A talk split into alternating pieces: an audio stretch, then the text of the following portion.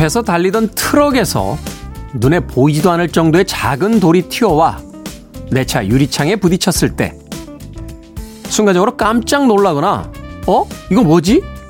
할 때가 있습니다.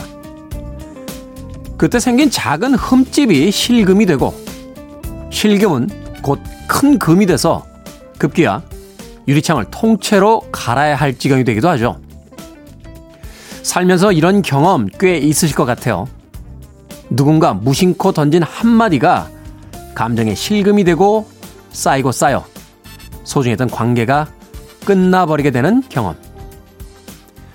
그래서 생각해 봅니다. 때로는 솔직하게 말해주면 어떨까? 있잖아. 나 상처받았어. 라고. 사람들은 잘 모른 채 누군가에게 상처를 주니까요. D-338일째 김태현의 프리웨이 시작합니다.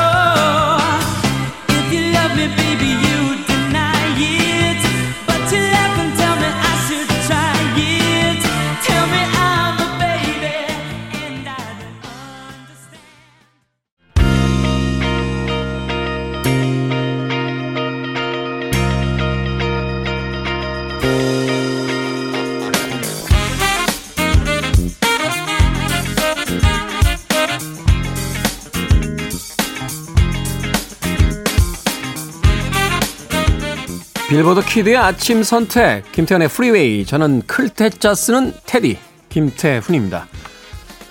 어, 오늘 일요일 1부는요 Wham의 음악으로 시작했습니다. Freedom 네. 일요일 1부는 음악만 있는 일요일로 꾸며드립니다. 좋은 음악들 네, 논스톱으로 이어서 들려드립니다. 음악은 논스톱인데 말이 자꾸 이렇게 툭툭 끊기나요? 네, 목이 좀 아픕니다. 네. 2부에서는 재즈피플 김광현 편집장을 모시고 Sunday Jazz Morning 함께합니다. 느긋한 휴일의 아침에 아, 잠자리 혹은 뭐 차 안도 좋고요. 쇼파에 앉아서 재즈를 감상하는 여유 있는 시간 2부에서 만나보시길 바라겠습니다. 청취자분들의 참여도 기다립니다. 문자번호 샵 1061이고요. 짧은 문자 50원, 긴 문자 100원, 콩은 무료입니다. 또 평일에 보내주신 사연들 중에서 소개되지 않은 사연들 주말에 또 많이 소개를 해드리니까 많은 참여 부탁드리겠습니다. 자, 여러분들은 지금 KBS 2라디오 김태훈의 Freeway 함께하고 계십니다.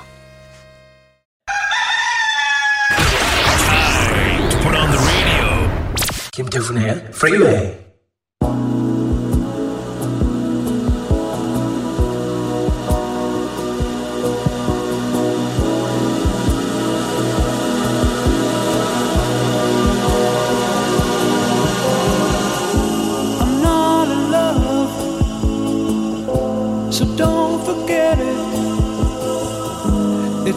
just a silly phase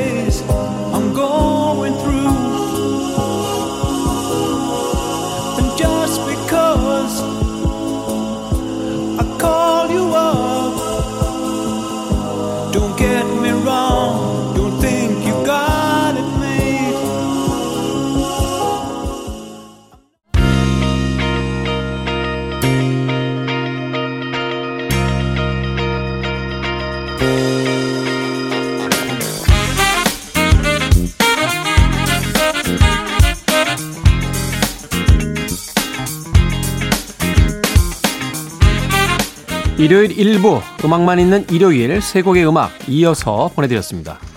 텐시스의 I'm Not In Love 그리고 0184님의 신청곡이었죠. 엑자일의 Kiss You Over 그리고 니콜렛 라슨의 로타 러브까지 세 곡의 음악 이어서 감상하셨습니다. 3523님께서요. 테디 이제 이름은 좀 익숙해지셨나요? 저는 완전 익숙해졌는데 심지어 남편한테 그랬어요. 자기 김테디 알아? 닉네임에도 이름 성자 붙이나요? 네? 그러진 않잖아요. 어릴 때 별명이 감자였다. 그런데 야 김감자 이렇게 부르지는 않잖아요. 그냥 감자야 이렇게 부르지. 생각해보니까 어릴 때 제 별명이 네 약간 비속어 들어가는 별명이어서 방송에는 이야기 못하겠군요. 별명이 굉장히 많았는데 그 중에 하나가 지금은 이제 다른 분이 예명으로 쓰고 계신 구라였습니다. 구라. 예, 김구라. 근데 누가 먼저 썼는지는 중요하지 않습니다. 예, 유명해지면 그 사람 거예요. 예, 김구라 씨가 저보다 훨씬 유명해졌기 때문에 예, 어릴 때 저의 별명을 뺏긴 아픈 추억을 추억이 아니죠 아픈 경험을 예, 가지고 있습니다. 팝 역사에도 이런 경우가 굉장히 많습니다. 음, Sympathy라는 노래를 어, 불렀던 Rare Bird라는 팀이 있는데요. 원래 팀명은 Bird였어요. 어, 이름도 자신들이 먼저 썼는데 팝음악계의 이 Yardbirds부터 시작해서 Bird를 쓰는 팀들이 워낙 많았던 거죠. 그래서 소송에서 집니다. 그래서 Bird라는 팀명을 쓰지 못하고 Rare Bird라고 하는 음, 이름을 쓰게 되죠. 아, 저는 뭐 김구라라는 그 옛날 닉네임에 집착하는 건 아닙니다. 전 테디가 좋습니다. 근데 성을 붙이는 건 좀 아닌 것 같아요. 붙일 거면은 기왕 닉네임이니까 아, 뒤로 붙이는 건 어떨까요? 김테디는 좀 아닌 것 같고 테디 킴, 오 괜찮은데요? 테디 킴. 뭔가 좀 약간 그 IT 기업 대표 이름 같지 않나? 테디 킴? 예, 스탭들이 다 외면하는군요. 4563님께서 노래 부르는 걸 너무 좋아하다 보니까 이제 꿈에서도 노래 부르는 꿈을 꿉니다. 그런데 확실한 건요, 주변에서 그 꿈 알려요. 그냥 노래하지 말래요. 제가 듣긴 괜찮은데 저 음치인 걸까요? 네, 음치인 것 같습니다. 혼자 부르시면 되죠. 잘하는 것과 좋아하는 건 다른 겁니다. 아, 노노에도 왜 그런 이야기 나오잖아요. 아는 건, 뭐, 행하는 이만 못하고, 행하는 건 즐기는 이만 못하다. 뭐 이런 이야기가 있던 걸로 기억이 되는데, 본인 혼자 즐기시면 돼요. 그나저나, 노래방 아직까지 못 가죠? 어, 코로나 2단계 예, 좀 조심하시고 어, 집에서 부르셔도 되니까 사람들 없는 데서 음악 즐기시길 바라겠습니다. 4563님. 자, 두 곡의 음악 이어집니다. 레이건 행정부 시절 미국의 80년대에 경제부흥의 이면에 대해서 노래했던 음, 팝 역사에 기록될 만한 명곡입니다. 트레이시 체프만의 Car 그리고 데즈레의 Gotta Be까지 두 곡 이어집니다.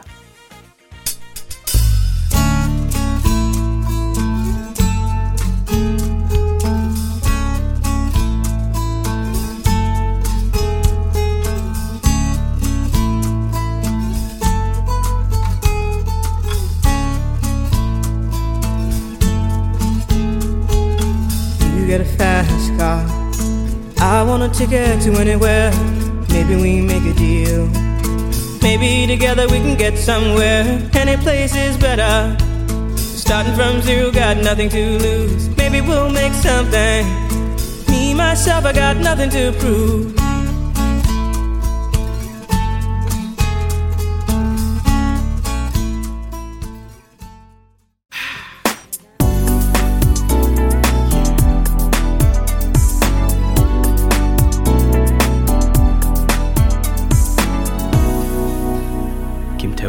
Freeway.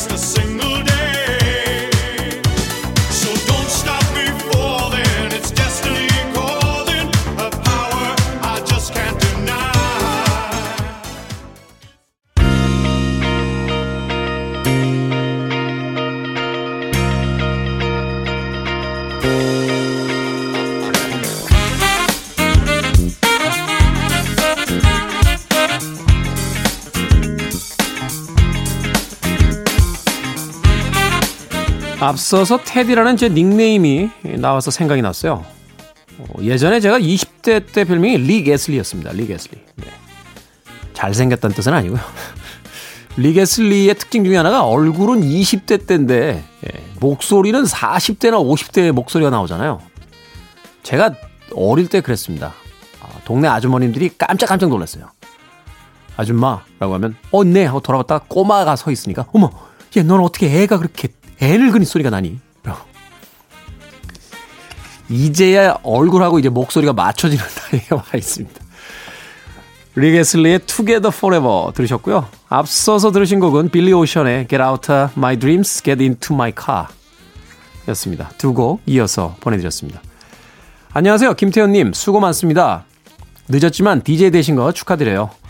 귀에 쏙쏙 들어오는 목소리, 아름다운 노래, 세상 사는 이야기가 행복한 아침에 웃음을 더하는 시간입니다. 저는 아이 둘을, 어, 아이 둘을 둔 왕 애천장입니다. 9월 19일 21주년 결혼 기념일을 축하해 주세요. 결혼하고 남편에게 아이들에게 평소 무뚝뚝한 성격으로 말로 표현 못했는데 미안하고 고맙다고 사랑한다고 꼭 전하고 싶습니다. 더불어 남편에게 마지막으로 한마디만 하겠습니다. 승훈 아빠, 항상 가족을 위해서 힘들어도 힘든 내색 없이 열심히 사느라 수고가 많네요. 앞으로도 웃으면서 양보 배려하며 살아갑시다. 늘 고맙고 감사합니다. 엽서로 보내주셨어요. 엽서로. 경북 울진군에 계시다고요. 네. 송골시에서 진심과 가족에 대한 사랑이 묻어납니다. 저도 엽서 오랜만에 받아봤는데 기분이 좋네요. 어. 예전에는 이렇게 여행 가면 여행지에서의 엽서를 사서 친한 사람들에게 보내는 음, 그런 유행이 있었습니다. 그래서 많은 여행을 왔지만 여행을 오지 못한 사람들에게 그 지역의 풍광을 담은 엽서를 선물해서 여행을 온 듯한 기분이나마 잠시 느껴보라. 이런 건 좋은 이야기고요. 그냥 자랑한 거예요. 네. 너는 집에 있지? 나는 여행 왔다? 하면서 엽서 보냈던 겁니다. 제가 세상을 너무 삐딱하게 보나요? 네, 이 아름다운 사연에. 사연 보내주셔서 감사합니다. 0256님께서요. 호수공원에서 운동하면서 듣고 있습니다. 80년대 팝은 역시 반갑습니다. 라고 하셨는데 연령대가 짐작이 됩니다. 운동이 필요하신 나이군요. 열심히 뛰시길 바라겠습니다. 테빈 캠벨의 음악으로 갑니다. I'm ready. 그리고 하이파이브의 She's playing hard to get 두 곡 이어집니다.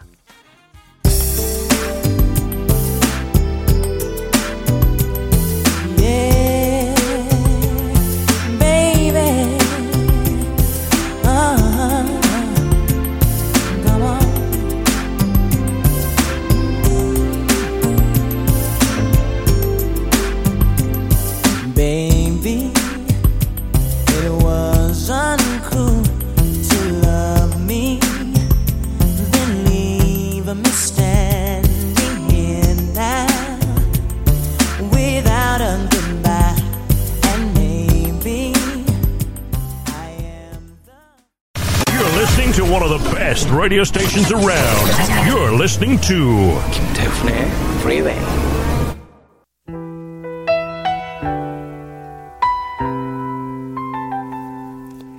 음악만 있는 일요일 1부 끝곡입니다.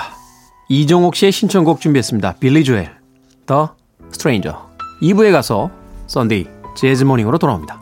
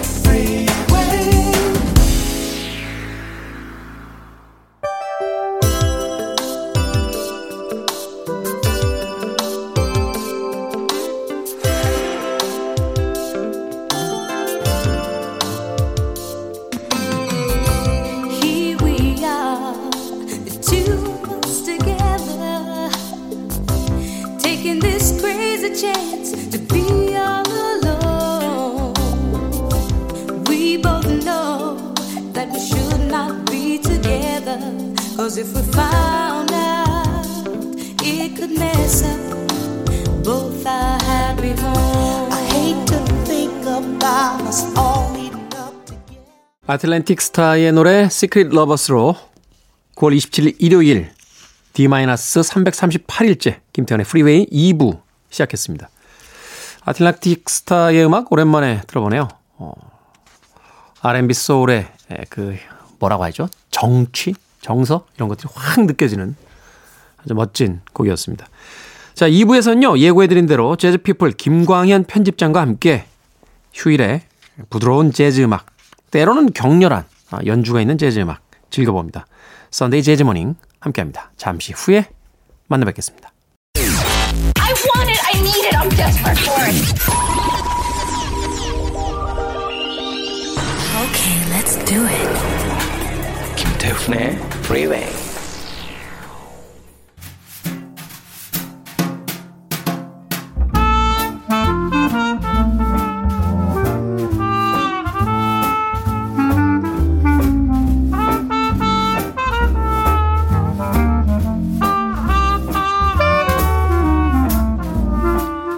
일요일엔 재즈가 있으라. 누가 한 이야기인지는 정확치 않습니다. Sunday Jazz Morning 재즈 피플 김광현 편집장과 함께합니다. 안녕하세요. 안녕하세요. 지난 주에 네. 들었던 음악보다도 더 충격적이었던 건 네. 김광현 편집장과 제가 중학교 동창이었다는 사실입니다. 네. 40년 동안 모르다가 그렇죠. 네. 안지는 저희가 한 20년쯤 되지 않았을까요? 얼굴 본 지는. 그렇죠. 네. 음악계에 들어와서 이제 뵌지는 한 20년 정도 됐는데 네. 생각해보면 중학교 때도 서로 안면이 없었으니까. 그래서 기억은 잘 안 나. 서로 기억이 안 나는 걸로. 네. 저는 기억이 안 나는 게 참 좋습니다. 아, 제가 중학교 때부터 음악 좀 듣는다고 이렇게 껄떡거리고 다녔는데 네. 김광현 편집장처럼 미래 이제 재즈의 대가가 될 어, 이런. 이런, 이런 고수들은 은둔하고 있었는데 네. 껄떡거리고 다니는 제가 어, 알아보셨다면 얼마나 민망했을까 하는 생각이 들기도 합니다. 자, 지난주에는 대중가요를 재즈로 연주한 곡 저희들에게 들려드렸는데 오늘 주제는 어떤 겁니까? 예, 오늘 주제는 아, 우리 방송이죠. 김태현의 프리웨이가 아, 빌보드 퀴즈 아침 선택이라는 타이틀을 갖고 있잖아요. 그래서 오늘은 빌보드 퀴즈들이 어린 시절에 즐겨 들었던 아, 팝송들을 재즈로 한번 연주하면 어떤 느낌일까? 그래서 우리가 즐겨 들었던 팝을 재즈로 어, 연주된 곡을 좀 골라봤는데요. 특히 그 원곡이 되는 팝송들을 좀 오래된 뭐 2000년대 히트곡보다는 한 70년대 하고 80년대 히트곡들로 골라봤습니다. 네. 아무래도 청취자분들께서 아, 지난 시간에는 우리나라 가요를 이제 재즈로 편곡한 그래서 연주한 음악들을 이제 들어봤는데 오늘은 또 팝이네 네. 하고 어, 왜 자꾸 재즈의 원곡이 아닌 이런 음악들을 할까라고 생각하실 수도 있겠습니다만 음. 재즈라는 음악은 원래 어, 작곡가가 누구인지 또는 원곡이 무엇인지보다는 이제 연주자들에 의해서 맞습니다. 계속 변주되는 걸 더 중요하게 생각하는 음악이잖아요. 그렇죠. 예. 그 원래 있던 곡을 연주하는 게 재즈 형식입니다. 물론 그 재즈 연주자가 직접 자신들이 만든 창작곡을 연주하기도 하는데요. 그거는 보통 이제 재즈에서 얘기하는 모던 재즈 한 40년대 후반, 한 40년대 중 이후부터 있었던 일이고요. 20년대, 30년대, 40년대 초반까지는 다 미국에서 대중들이 즐겨 들었던 음악. 그래서 그걸 이제 재즈에서는 이제 스탠더드라고 얘기하는데요. 스탠다드. 그 스탠더드를 계속 반복적으로 연주하는 게 재즈의 초기 형식의 뭐 방, 방법이었죠. 그렇기 때문에 이렇게 에, 7, 80년대 팝을 다시 연주하는 것도 전혀 어색한 일은 아닙니다. 그렇죠. 그래서 같은 곡이라도 어떤 연주자는 경쾌하게 연주하고 그럼요. 네. 어떤 연주자는 굉장히 구슬프게 부르고 뭐 이런 어떤 여러 가지 때 변주들이 나오게 되는데 그게 또 재즈를 듣는 어떤 즐거움이 아닌가 하는 생각이 듭니다. 맞습니다. 자, 그럼 오늘 첫 곡으로 어떤 음악 네, 어, 첫 곡으로 1971년에 발표한 조니 미첼의 Blue라는 앨범입니다. 아, 명반이죠. 네, 그 아마 팝을 좀 들으셨던 분들은 어, 자신의 명반 뭐 10장 꼽으라면 그 중에 하나 들 정도로 어, 굉장히 중요한 음반이고요. 특히 그 미국의 롤링스톤즈라는 잡지가 있죠. 격주간지인데요. 거기서 한 10년 단위로 어 이제 All Time Greatest에서 이제 500장의 음반을 발표하는데요. 아, 그거 봤어요. All Time 베스트 500 앨범 그렇죠. 이렇게. 예. 저도 그걸 이제 쭉 봤습니다. 밤에. 근데 이, 이 조니 미첼의 Blue가 2위를 했더라고요. 그러니까요. 저, 저 약간 보셨죠? 충격, 충격 먹었어요. 저도 그거 보고 와 진짜 명곡은 이렇게 시간이 지나고 40년 가까이 50년 가까이 되는데도 진짜 1위에서 10위 안에 이렇게 드는구나라는 생각이 들었습니다. 그 정도로 아, 서양 대중음악에서는 굉장히 중요한 가수이자 음반이고요. 그 음반에 에, 실려 있는 River라는 곡을 골랐는데요. 이 River라는 곡을 마들렌 페이루라는 그 지금 버브 에서 활동하는 여성 보컬리스트인데요. 재즈 레이블이죠, 버브. 맞, 습니다 예, 마들렌 페이루랑 그다음에 케이디 랭이라는 여성 가수가 같이 예, 듀엣으로 이렇게 부르는 버전을 골라봤습니다. 자, 마들렌 페이루라든지 케이디 랭, 뭐, 혼자서 음악을 발표해도 이 팝음악계에선 거물이다라는 평가를 받는 인물들인데, 네. 이 두 명이 함께하는 이 River라는 곡. 땅땅땅, 땅땅땅. 아, 맞습니다. 이렇게, 예, 예. 예, Jingle Bell이 등장하죠. 원곡에서도 Jingle Bell이 등장하고요. 이 마들렌 페이루 버전에서도 Jingle Bell이 들어갑니다. 그래서 이 곡이 굳이 뭐 캐롤곡이라고는 우리가 크리스마스 캐롤이라고는 하진 않지만 이 앞에 Jingle Bell 멜로디를 연주하고 있어서 어, 이 얼마 전부터는 이걸 12월에 자꾸만 연주가 되더라고요. 그래서 지금은 어 뭐라 그럴까요? 이제 억지로 강제 강제로 캐롤곡이 된 느낌이 있습니다. 소위 seasonal song이라고 하는데, 네네. 겨울철이 되면 듣게 되는 강이 얼었으면 좋겠네. 스케이트를 탈 수 있으니까. 네, 하는 맞습니다. 그 유명한 가사가 등장합니다. 자, 조니 미첼의 Blue 어, 명반 중에서 River라는 곡 말렌 페이유 피처링 케이들랭의 음악으로 듣습니다.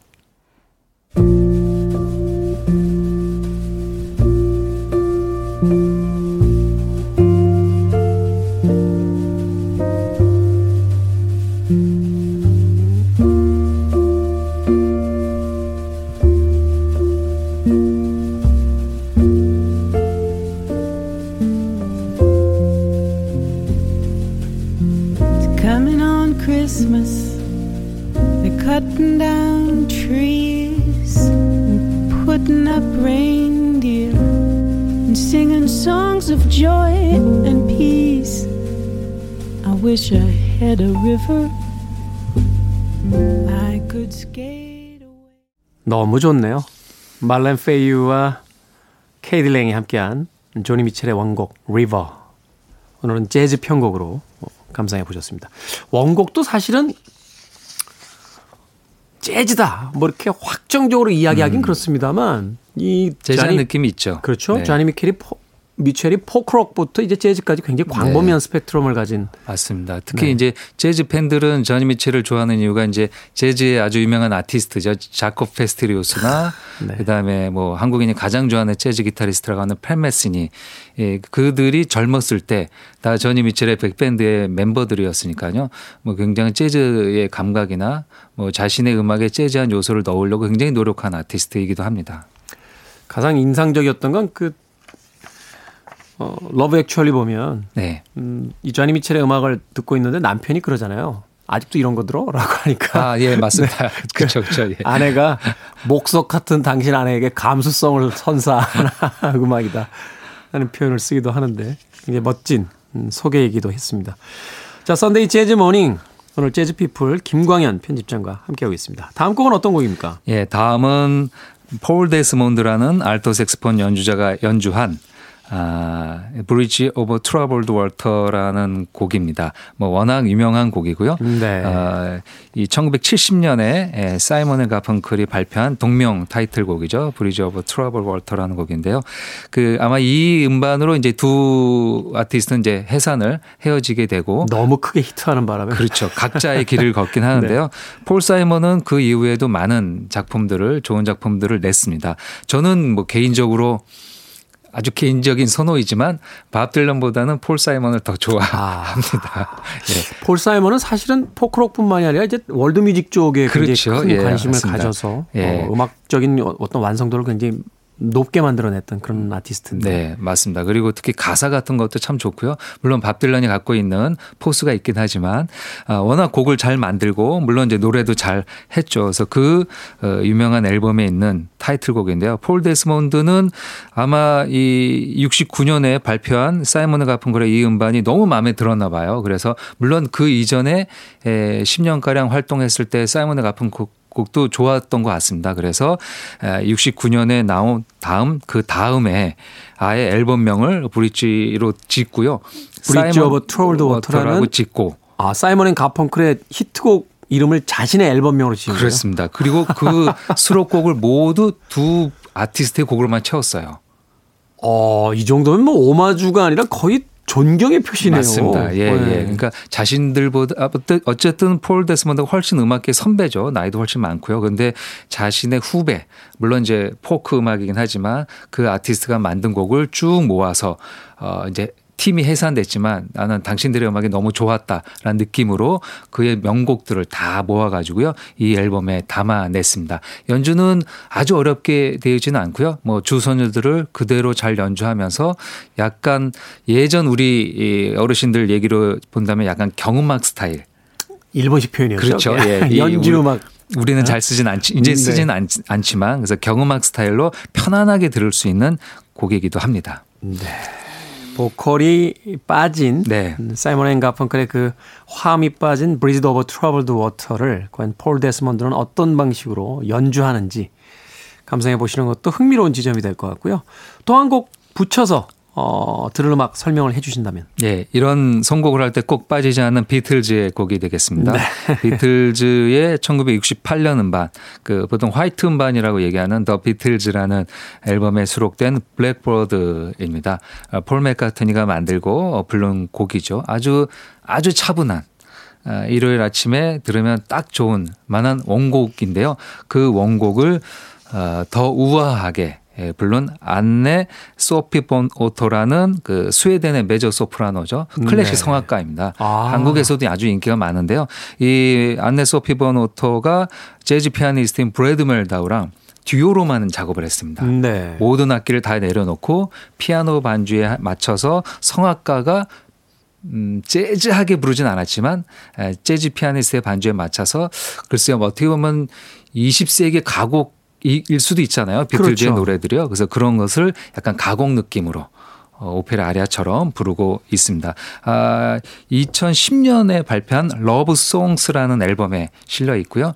그 팝과 클래식의 사랑에 관련된 노래들을 이렇게 잘 모아놓은 음반에 수록되어 있습니다. 네. 클래식 성악가가 재즈 음악을 한다라고 했을 때 약간 갸우뚱하시는 분들도 계실 것 같습니다만 저는 몇 년 전에 나왔던 판 중에요. 그 조수미 씨가 네. 한국 가요들을 모아서 음, 네네. 그 노래 한 곡 있잖아요. 네. 앨범. 이소라 씨의 바람이 분다를 부르는데 음. 이야, 이 곡을 이렇게도 불러낼 수 있구나라는 참 놀라운 경험을 했던 기억이 있습니다.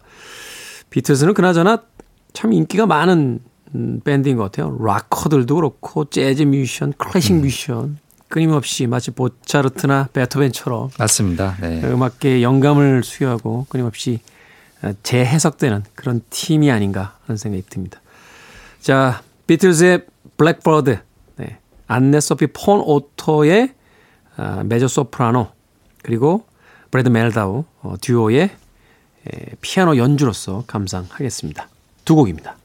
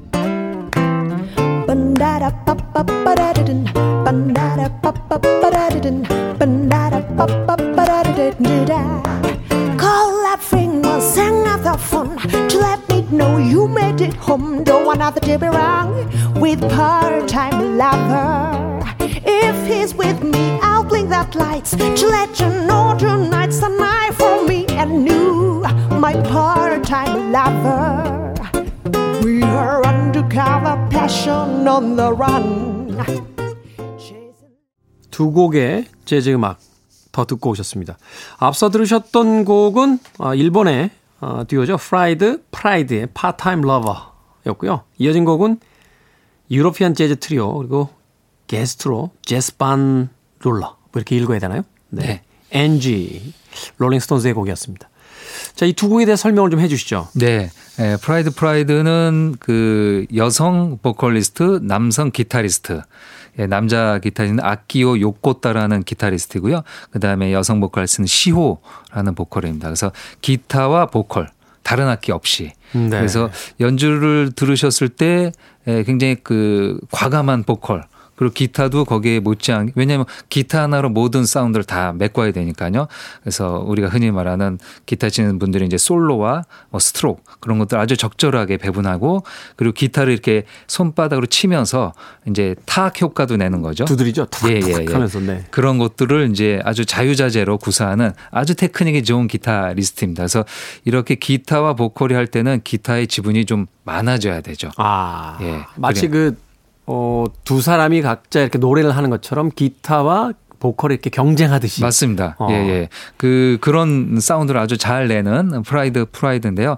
그, 지금 이 팀은 2017년에 보컬리스트인 시오가 독립을 하면서 약간 이제 잠정 휴식기로 들어간 것 같습니다. 아, 이럴 때 좀 아쉬워요. 왜냐면 보컬은 혼자 해도 되는데 또 기타 혼자 하기 좀 네. 애매한 상황이 되니까. 활동은 하긴 하는데요. 아주 네. 예정만한 인기는 좀 못 누리고 있습니다. 그래서 시오는 솔로로 독립해서 재즈 보컬리스트로 어, 활동 중이긴 합니다. 아, 그리고 어, 이어서 들으셨던 곡이 유로피안 재즈 트리오의 Angie. 예, 한국인이 좋아하는 팝 발라드. 어, 롤링스톤즈를 이 곡으로 어, 저는 처음 들어서 아, 이 팀은 굉장히 나긋나긋한 음악을 하는 팀이구나라고 어릴 때 생각을 했었습니다. 되게 우리나라 라디오에서는 락 밴드들의 그 러브 발라드만 주로 맞습니다. 많이 틀어줘서 네네. 에릭 크랩튼도 왜 우리가 말랑말랑한 음악 하는 뮤지션으로 이렇게 이해하고 이랬잖아요. 예. 그 이 곡을 듣고 나중에 그 롤링스톤즈의 본연의 곡을 들, 들은 다음에 같은 팀인지 몰랐었습니다. 아, 사운드가 완전히 달라가지고요. 그렇죠. 그 정도로 한국인이 아주 좋아하는 아, 발라드 곡인데요. 여기에서는 피아노, 베이스, 드럼 이게 네덜란드 팀입니다. 네덜란드 재즈 트리오인데요. 여기에 이제 같은 동향 네덜란드 기타리스트 예스 판 룰레라는 예스 판 룰레. 네, 그 같이 와서 사중주로 연주된 거죠. 그래서 기타리스트가 아, 같이 연주하는 곡입니다. 아, 이 두 앨범은 이제 스티비 원더의 원곡은 80년대 곡이고요. 롤링스톤즈 곡은 73년에 발표했던 곡, 70년대, 80년대 대표곡을 이렇게 재즈로 어, 들어보셨습니다. 네, 프라이드, 프라이드. 이 일본 쪽이 참 재즈 팀들이 많은 것 같아요. 저도 개인적으로 에고래핑 같은 팀들 참 좋아하는데 아, 좋죠. 네, 에고래핑 좋죠. 굉장히 그 존재감을 드러내면서도 음. 그 뭐라고 할까요? 격렬한 어떤 재즈 음악 또 어, 일종의 이지리싱이라고까지 부르긴 좀 그렇습니다만 이 전자음악을 많이 사용하는 뭐 카시오페아 같은 음. 이런 어떤 연주 중심의 어떤 팀들도 굉장히 많고 네. 재즈 씬들이 굉장히 크다라는 이야기를 들었었는데 일본은 어쨌든 뭐 정치적이나 사회적인 면을 떠나서라도 일, 재즈를 굉장히 일찍 받아들였죠. 뭐 아무래도 어, 상황이 그랬고요. 그리고 그 약간 성향도 조금 뭐 이런 개인적인 성향 같은 재즈도 약간 좀 개인적인 음악적인 그렇죠. 성향이 있죠. 그래서 그 집에서 이렇게 좋은 오디오. 그래서 저도 뭐 영화나 아니면 뭐 애니메이션 그리고 이제 아는 분들 이렇게 보면은 일본 사람들은 그 집에서 오디오를 잘 갖추고 음반을 수집해서 집에서 듣는 걸 선호합니다. 그죠 혼자 혼자. 근데 이제 주로 이뭐 재즈가 나왔던 미국이나 유럽 같은 경우는 이제 페스티벌 느낌이죠. 그렇죠. 같이 듣고 어, 넓은 광장이나 아니면 뭐 공원 같은 데서 누워서 이 아, 어떤 음악을 같이 듣는데 일본 사람들은 약간 그거를 이제 혼자서 듣고 그러니까 남에게 피해 주는 거를 좀 꺼려 하니까요. 그래서 그런 것들이 좀 일본적인 성향의 재즈가 좀 맞았던 것 같고요. 그리고 말씀하신 뭐 카쇼페아나 티스퀘어 같은 팀들도 다 미국과 동일한 시점에 70년대 초에 퓨전 재즈 팀이 나왔죠. 그래서 네. 어느 정도냐면 아예 70년대 초에 이미 다 전미 투어를 어, 남미 투어를 이렇게 돌 정도로 음. 해외에서도 굉장히 인정을 많이 받은 아티스트들 그리고 재즈 밴드들이 되겠습니다. 네, 사실 우리는 이제 퓨전 재즈 팀의 어떤 그 역사를 이렇게 거슬러 가다 보면 본격화된 게 이제 80년대나 들어와야 아, 한 10여 년 정도의 좀 갭을 가지고 이제 네. 시작이 되는데 그러면서 일본의 어떤 재즈에 대한 어떤 열정이라든지 음. 그, 그 어, 충성도 같은 게 음. 굉장히 높다라고 볼 수 있을 것 같습니다. 프라이드 프라이드의 Part-Time Lover 들으셨고요. 유로피안 재즈 트리오의 Angie. 유로피안 재즈 트리오는 참 제 생각엔 특출한 그렇게 히트곡은 없어도 음. 이렇게 음반 걸어 놓으면 특히 일요일 오전 같은 아, 때는 네. 그냥 기분 좋게 흘려 들을 수 있는 음. 그런 음악들을 참 많이 연주하는 팀이 아닌가 하는 생각이 들었습니다. 네. 자, 두 곡의 재즈 음악 아, 소개를 해 줬습니다. 일요일의 코너 어, Sunday Jazz Morning 김광현 편집장과 함께 네, 일요일 아침에 들을 만한 재즈 음악들. 오늘은 유명한 팝 음악들을 재즈로 편곡한 또 연주한 음악들을 듣고 있는데요. 마지막 곡 한 곡 더 소개를 좀 해주시죠. 예, 마지막 곡은 어, 70년대 팝 에서 또 빠질 수 없는 카펜터스의 곡입니다. 카펜터스는 어, 그 미국에서도 물론 당연히 인기가 있고요. 이 아시아 쪽에서 어, 특히 한국과 일본에서 많은 사랑을 받았던 팀이죠. 어, 카렌 카펜터, 리차드 카펜터 이 남매로 이루어진 네. 그래서 그 당시에 이제 또 이 가족 패밀리 그룹들이 70년대 많이 등장하게 많았죠. 되죠. 뭐 잭슨스 뭐 그렇죠. 예, 뭐 잭슨 파이브는 너무나 유명하고요. 네. 예, 그 에, 리차드 카펜터가 곡을 만들고 어 근데 이제 팀에서 만든 곡도 있는데요. 뭐 버트 바카락처럼 어, 아주 유명한 작곡가의 곡을 받아서 노래를 하기도 했습니다. 이 카펜터스의 가장 유명한 히트곡 중에 하나인 Close to You라는 곡을 니키 패럿이라는 재즈 베이시스트이자 재즈 보컬리스트 그러니까 음. 이 니키 패럿은 여성 베이스 연주자입니다. 그러니까 재즈에서는 어 이제 여성이 보통 이제 보컬과 피아노에 좀 많은데요. 베이스는 거의 드문 경우인데요. 재즈 베이스는 이렇게 일렉 베이스도 있습니다만 네. 그 콘트라베이스, 더블 베이스 음. 굉장히 크잖아요. 그렇죠. 예. 어. 없는데요. 이 니키 패럿은 콘트라베이스를 연주를 하고요. 아. 거기에 더해서 노래까지 노래까지 보컬까지 구사하고 있는 아티스트가 되겠습니다. 아, 특히 이제 일본에서 인기가 많아서 네. 일본에서 라이브를 많이 펼치는데요. 어, 이 니키 패럿이 이런 팝 같은 곡들을 예, 오래된 팝을 재즈로 자주 불러주고 있습니다. 아, 이 원곡은 1970년 카펜터스의 Close to You 동명 타이틀 앨범에서 나왔고요. 니키 패 니키 패럿의 버전은 2016년 에 가졌던 버전입니다. 그러니까 아, 거의 뭐 40년이 훨씬 지나고 나서 아, 재즈 아티스트가 아, 선배들이 예, 만들었던 곡을 재즈로 어, 해석하고 있고요. 이 곡을 처음 들을 때 전반부에 클라리넷 소리가 등장합니다. 그래서 이 클라리넷 소리는 그 재즈에서 약간 옛날 느낌이 드는 그러니까 스윙 시대 그렇죠. 예. 최근의 편성에선 그렇게 자주 잘 쓰지 않습니다. 않는데. 예, 맞습니다. 요새는 아무래도 이제 그 이런 목관악기는 다 색소폰이 대체가 되어 있는데요. 그래서 이제 클라리넷 소리가 들으면 약간 옛날 느낌, 약간 20년대 뭐 스윙 시대 때 느낌이 들, 들게 됩니다. 그래서 Close to You의 약간 스윙 버전 느낌이 아닐까라는 생각도 듭니다. 음, 그렇군요. Close to You라는 이 곡이 나온 지가 벌써 50년이 됐다 라고 이야기를 해 주셨고 이 곡이 이제 연주되고 녹음될 당시도 이미 40여 년이 훌쩍 넘은 네. 곡이었다라고 이야기해 주셨는데 토요일 코너 중에 부끄부끄라고 있는데 제가 그 코너에서 하루께 말을 인용해서 이런 이야기 한 적 있어요. 하루키의 이야기에 따르면 50년 정도는 지나봐야 명작인지 아닌지 안다라고 했는데 팝 50, 음악 네. 아, 대단한 시간이긴 하네요. 네. 그렇죠. 어, 팝 음악에도 적용시켜 본다라면 Close to You는 명곡임이 예, 올해에 이제 밝혀진 게 아닌가 하는 생각이 듭니다. 발표 50주년이 되는 해에 들어봅니다. 니키 페록스의 클라리넷 연주로 카펜터스의 Close to You 들으면서 김광현 편집장과는 작별 인사 나누겠습니다. 고맙습니다. 감사합니다.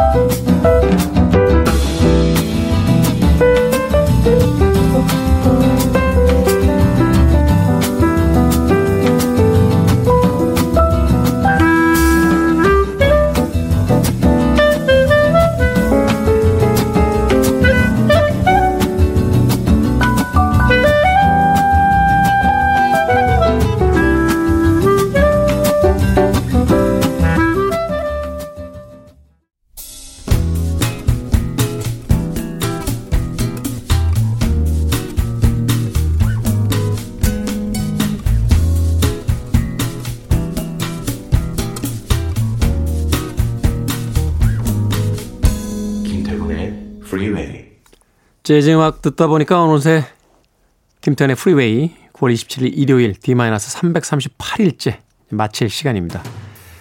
조 샘플 피처링 테이크 6의 음악 오늘 끝곡으로 준비했습니다. 편안한 휴일 되십시오. 유턴 들으면서 저는 작별 인사드립니다. 내일 뵙겠습니다.